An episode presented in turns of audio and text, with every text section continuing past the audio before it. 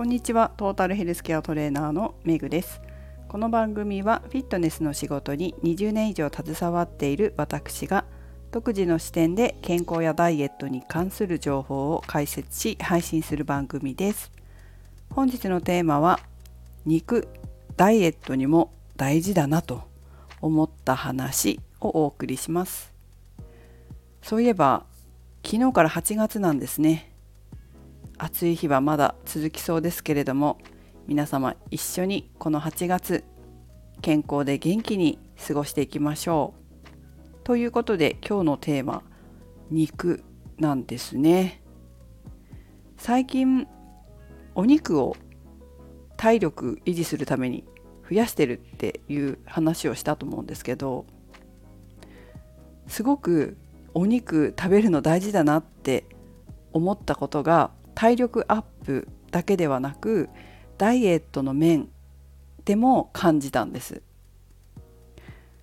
お肉を食べようと思った理由は、まあ、体力をつけるっていうことでしたけどそれと同時に走ることも始めたんですね、まあ、これもお話ししましたけどジョギングを1日15分なるべく毎日やるようにしてます。今も継続してます。で走ることに決めた理由は体力アップもそうだけど、まあ、ストレスに強くなるっていう理由だったんですよ。でなんでかっていうとストレスでちょっと体脂肪が増えたんですよね。この増えた体脂肪を減らすっていうのと同時にストレスに強い体を作ろうと思ってジョギングをしたわけです。でこれはそのジョギングランニングのそのストレスに対する効果っていうのは結構研究とかもされてて論文が出てたりするので私もその研究に乗っかってちょっと自分の体力と精神力とストレスに強い肉体そして精神を作るためにやってたんですよね。でその結果どうなったかっていうと実は体重が増えたんですよ。1.5キロから2キロぐらい増えたんですよね。ところが体脂肪率は元に戻ったんですよ。つまりちょっと実はいつも家で体組成計で測定してるんですけどその測定したデータをスマホに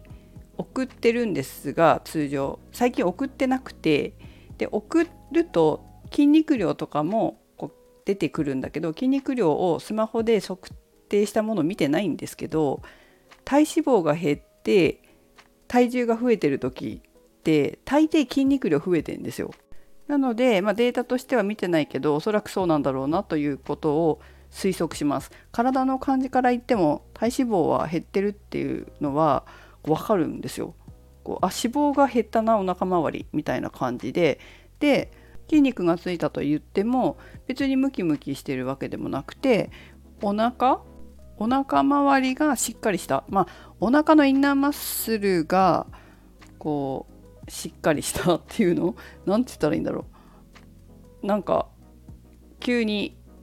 お腹硬くなったなみたいな感じ？あとはお尻とかもも裏ですかね。もも裏なんか硬くなっていいななんて思ったんですけど引き締まったのって感じ？そうそうそうそう今ちょっと触ってるけど。そんな感じはしますかね。筋トレは実は全然変えてないんですよ。筋トレはえー、と前に話したみたいに種目はほとんど変わってなくていや全然変わってなくてそれを分解したんです。ジョギングをするのに例えば1日20分とかやってた筋トレを10分にして10分にするっていうのはこう上半身下半身って分けてたのをなんか上半身は上半身でやってるけど下半身はお尻の日と太ももの前後ろの日と股関節周りの日と 4, 4回に分けたんですよ。ただ分割しただけ。だから内容は変わってない。でジョギングを15分その代わりやってるっていう感じですね。それしか変えてない筋トレは。変わったといえば肉を食べるようになったことと前よりもちゃんと食べるようになったっていうこととでも食べてたんだよ。食べてたんだけどやっぱり足りてなかったんだなっていう感じはしましたね。プロテインとかもちゃんと飲んでるんです。ちゃんと飲んで食事でもタンパク質の量を1食 20g っていう風に意識して取り入れてはいたんですけどそれでも足りなかったんだなっていう感じなんですよね。それだけまあ重い重さ使って筋トレしてるのでやはりもうちょっとタンパク質の量が必要だったのかもしれません。なんかよくダイエットされてる方で体重増えると驚く方いるじゃないですか。でもこういうふうに体脂肪が減って筋肉がついて体重が増えてるっていうケースも本当にあってでその場合筋肉だから増えてるのが脂肪じゃないから見た目は良くなるんですよ。見た目が良くなるすっきりする脂肪が減るわけだからねそう考えた時に皆さん体重気にしすぎてませんかということをちょっと私はこの場で、えー、お伝えしたいなというふうに思います。もちろんその方その方で理想の体型があるのでこう華奢が好きだとかなんか細いのが好きとかっていう方もいらっしゃるかもしれないんだけれどもまあ健康的な肉体が好きっていう人も結構私の周りは多くてうちに来る生徒さんとかも健康的な肉体がお好みの方って多くて、まあ、そういうのを考えると体重そんなに気にしないで体脂肪率まず見ませんかというふうにやっぱり伝えたいですよね。あとね今の体重まあ体重2キロぐらい増えたって言いましたけどこの体重って私がマックス太ってた時二十歳か二十歳ぐらいの時と同じぐらいなんですよただ体重は一緒でも体脂肪率がなんと10%違うんですよ。10%これ写真ね。